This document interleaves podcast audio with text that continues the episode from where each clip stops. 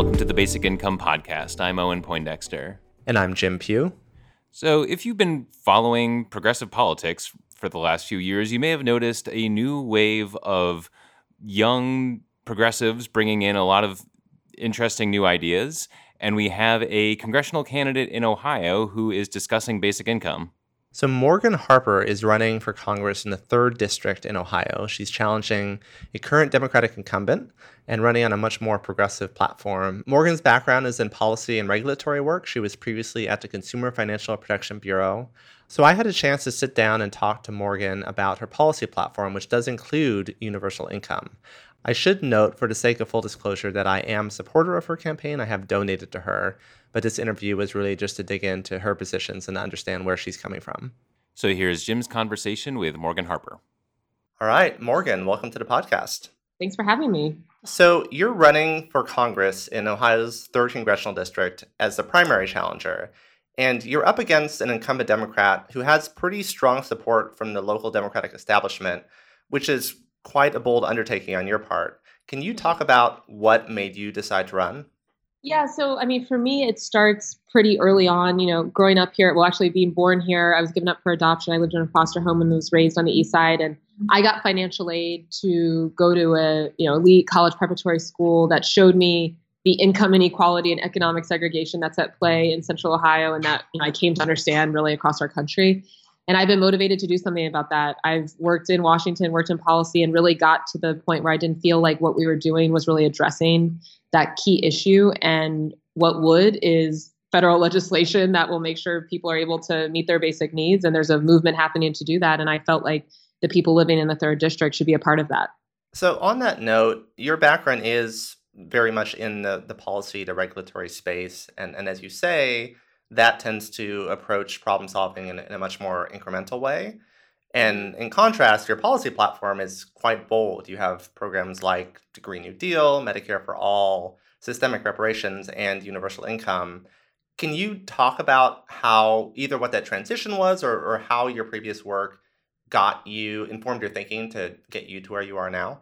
Yeah, definitely. I mean, I I have been kind of brought up in this this tradition of thinking incrementally from a policy perspective for sure because that's dominated i would say policy think tanks in Washington for a generation. And, you know, what we know to be true is bold thinking is what has changed the course of this country, sometimes in ways that aren't great, but certainly in the ways that have contributed to people improving people's standard of living. It's bold ideas that get us there.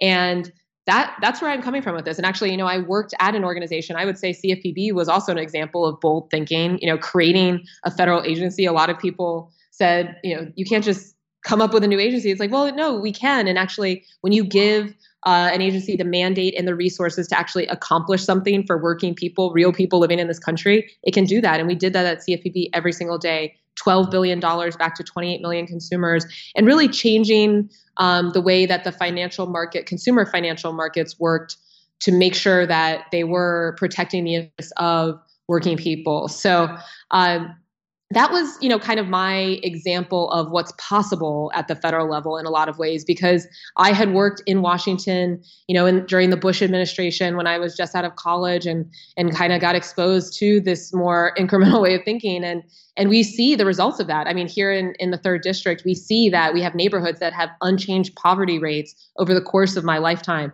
And those that are changing, you know, it's changing because new people are moving in through gentrification, not because anybody that's been living there is doing well. We are seeing in the third district, and I'm canvassing these neighborhoods all the time that used to be fairly stable middle class neighborhoods that have deteriorated that you know people are living in these places they've lived their whole lives that their parents were able to have a job that met their you know basic needs and covered their expenses and they aren't finding that to be as easy. So um, i just think we're at a pretty critical point right now for our country where it is very clear we have all the evidence we need to know that the economy is not working for everyone and we need to be moving quickly and thinking boldly about what would do that so that's what informs my policy platform so, diving in specifically on universal income, since this is the Basic Income podcast, what was yeah. your motivation for including that on your platform?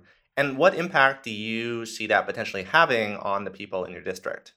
Yeah, so my motivation there also connects to my time working at the Consumer Financial Protection Bureau you know, a lot of what informed our work there was research that was done in other parts of the government. You know, the Federal Reserve, for example, does studies on the financial well-being of families. CFPB also did that, and we see that the reality is for you know a not insignificant percentage of people in this country $400 shortfalls. And those are people that are certainly living in the third district. $400 monthly shortfalls can lead them into financial ruin that you know start can start a spiral of events like getting evicted from an apartment having to take out a predatory loan or having a medical expense that your insurance won't cover. And you, it's very difficult to bounce back from that you know especially in like the payday instance you are encountering 400% interest rates and debt traps that it's not easy. It can take years to unwind out of that. And so I think that's pretty crazy in, you know, one of the most affluent countries in the entire world that we would be having families, individuals, children that whose lives are being um, derailed for $400 shortfalls. And we need to do something about that. And the way to do something about that is giving people money, right? And it's not that complicated. And uh, and we have to do that because in some ways, you know, the system we have now where there's lots of different types of benefit programs, you if you start doing better, then you don't qualify for, you know, other types of assistance. But having a program that just would involve giving everybody thousand dollars a month that won't then impact your ability to qualify for other benefits is, is, you know one way that I think we can immediately start improving families and people's bottom lines. And the other thing I would say there is you know, I don't think this is a substitute for thinking and you know creating more systemic solutions that like those that are part of my platform, like a jobs guarantee, uh, like Medicare for all, like all these other things. But you know, we really want to combine systemic solutions that will take a little bit of time to implement with immediate immediate uh, ideas that are going to support working families. So, turning more to your campaign, ostensibly our electoral system is set up to allow and even encourage primary challengers to incumbents. But it does often seem like there are some pretty steep barriers to actually doing that. Can you talk a bit about what your experience has been in that regard? Yes, I like the way you phrase the question because in some ways it gets at what I think is pretty funny with these, you know, primary challenger insurgent quote unquote campaigns is why are these controversial, right? I mean, it's a democracy, and uh, having more than one choice is kind of an expression of that democracy. And so, you know, I think um, it's unfortunate that this is the system we've come to accept. The party culture that you know is about keeping certain people in and certain people out and you kiss the rings and play by the rules until you get to move ahead and that's the only way that you get to be part of the club. When really we see like i was referencing earlier that system if if politics is about helping people well that system has failed because a lot of people in this district are not doing well. And so, yeah, you know, running as a primary challenger against a well known incumbent is certainly difficult. Um, in one concrete way, it made it difficult to attract uh, talent at the beginning of this race because a lot of people are are fearful of the retribution of the party of you know different power players here in central ohio if they were or throughout the state really if they were to work on this type of campaign but you know that's the exact reason why I think we need to have more people that are putting themselves out there, running these types of races to normalize it in a way because we we are not presenting ideas that uh, people don't disagree with. I mean, I you know a lot of the platform I travel through the third district and people are grateful that one I haven't held political office before, so I'm not part of that machine. And two, you know, another tenet of our race is that I'm not accepting any corporate PAC money. And this is a clear contrast to my opponent, um, who takes 80% corporate PAC money. So that people don't understand the impact of those contrasts all the time unless they're presented with an alternative. And those alternatives come through having more open primaries. So, amongst the people in your district who are supporting your campaign, and particularly those who are actively contributing or volunteering, do you have a sense of what about your candidacy is most resonating with them? I mean, maybe it's just you talked about, or, or is there something beyond that? Well, yeah, like I said, I mean, I think a lot of people are excited that we are we're bold, right? We're bold. I'm open. I'm willing to talk about real issues. You know, like I've been supporting. Uh, well, actually, just today we released an addition to our platform, you know, that we're calling public safety that gets at reforms that need to take place to how we think about policing and you know federal interventions that would help to prevent violent policing right that's a topic there's been a ton of organizing around so you know not to say that uh, i'm or i or the campaign is like treading new ground in some ways in in putting these policies forward. A lot of people here in Columbus, here in Central Ohio, in the third district, across the country, have done a lot of groundwork to present the data and the and the studies that you know inform the platform. But there hasn't been a lot of political figures that are willing to talk about it. And there are a number of issues like that, I would say, of, of people, activists, you know, here in the third that feel that way. Like, great, now we have now we have someone who's really real and going to talk about what we're experiencing and a lot of the pain points and and people are feeling it and one of those key pain points that you know connects to the universal income thing again is people are not making enough money to live. I meet people every single day in this district that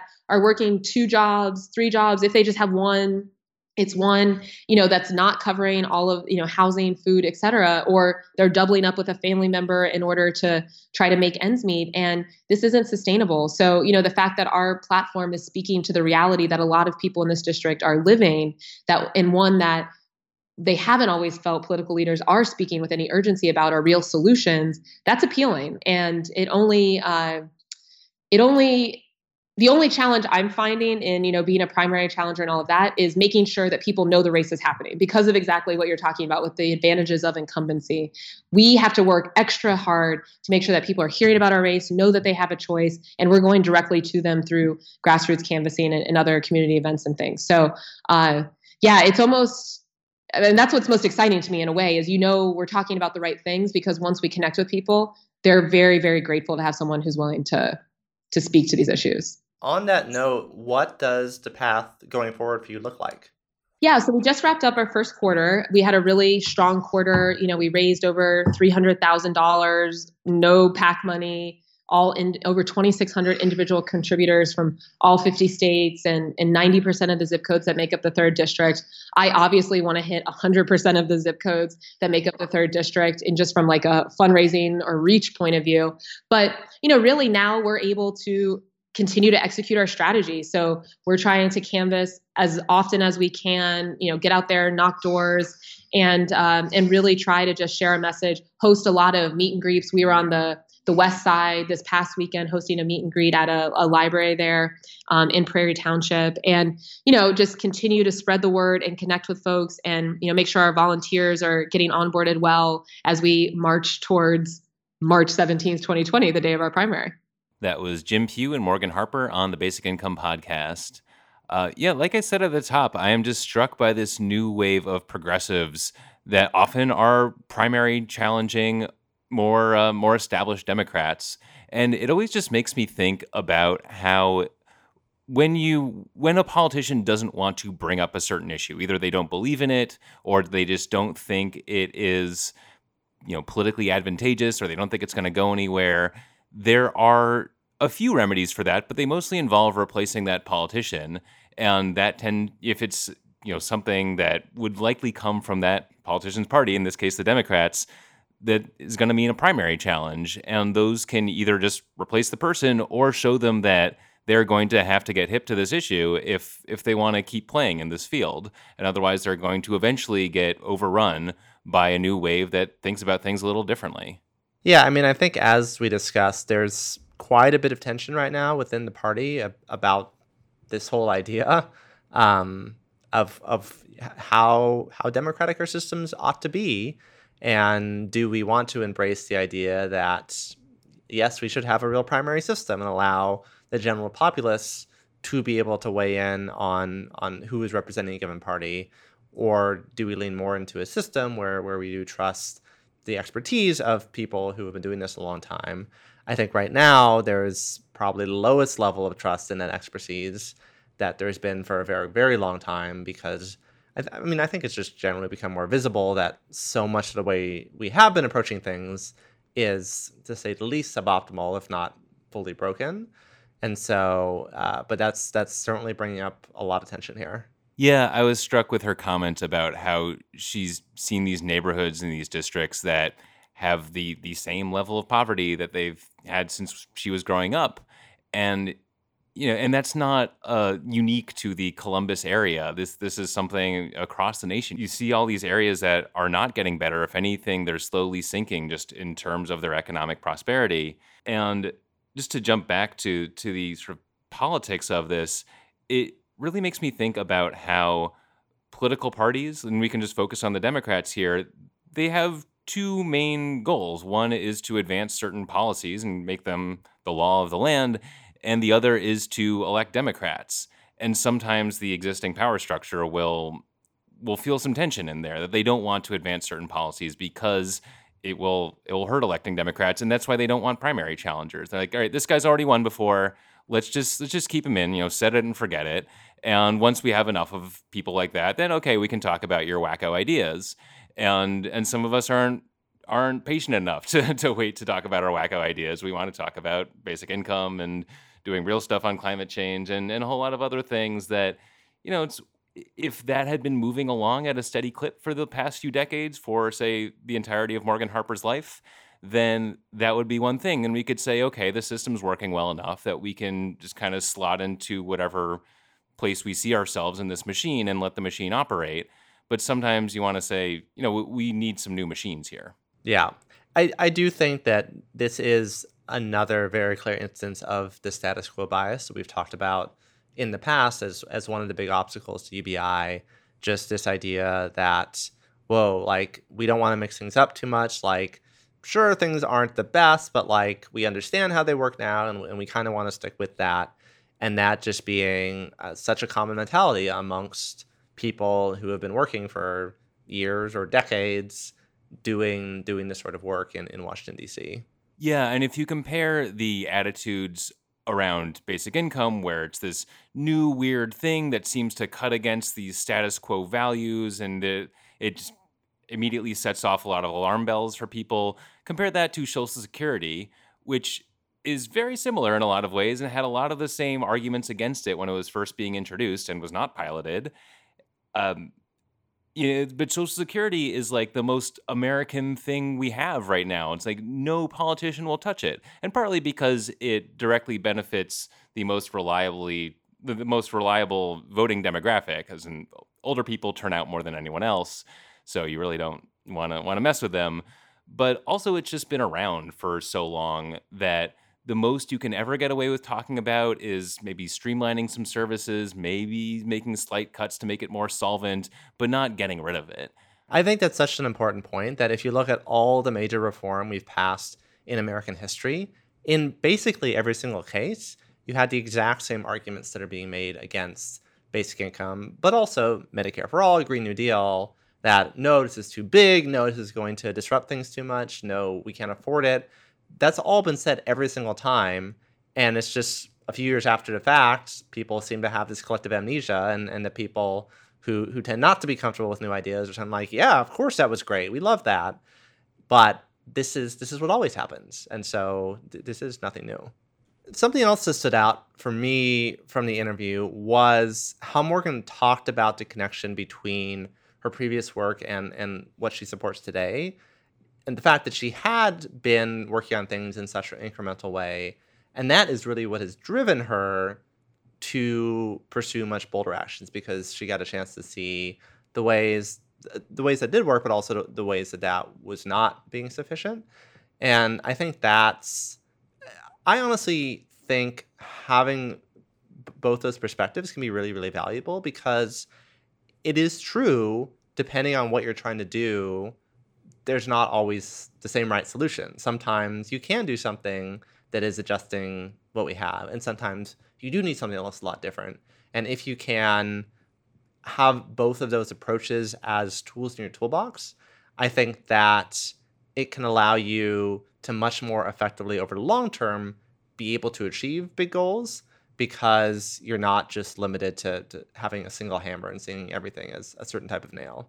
Yeah, and especially if you're coming in proposing big new ideas, you know, you're going to get a lot of responses of like you don't get how this works or you you can't do that or we already have systems to to take care of that kind of thing.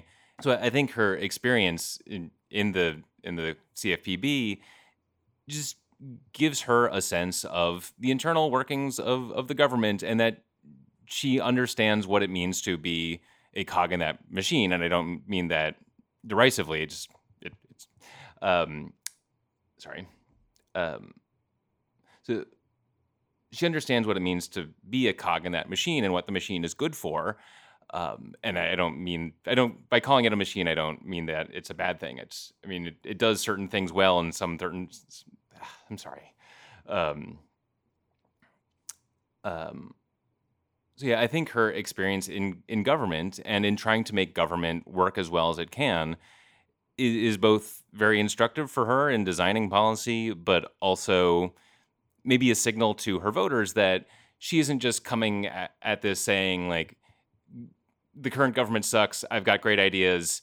Let's get rid of what we've got and and do what I want to do. Uh, because there are people who do kind of come at it with that approach, and to to understand what you're trying to fix and to have worked in the system that you're trying to fix, I, I think is very important experience.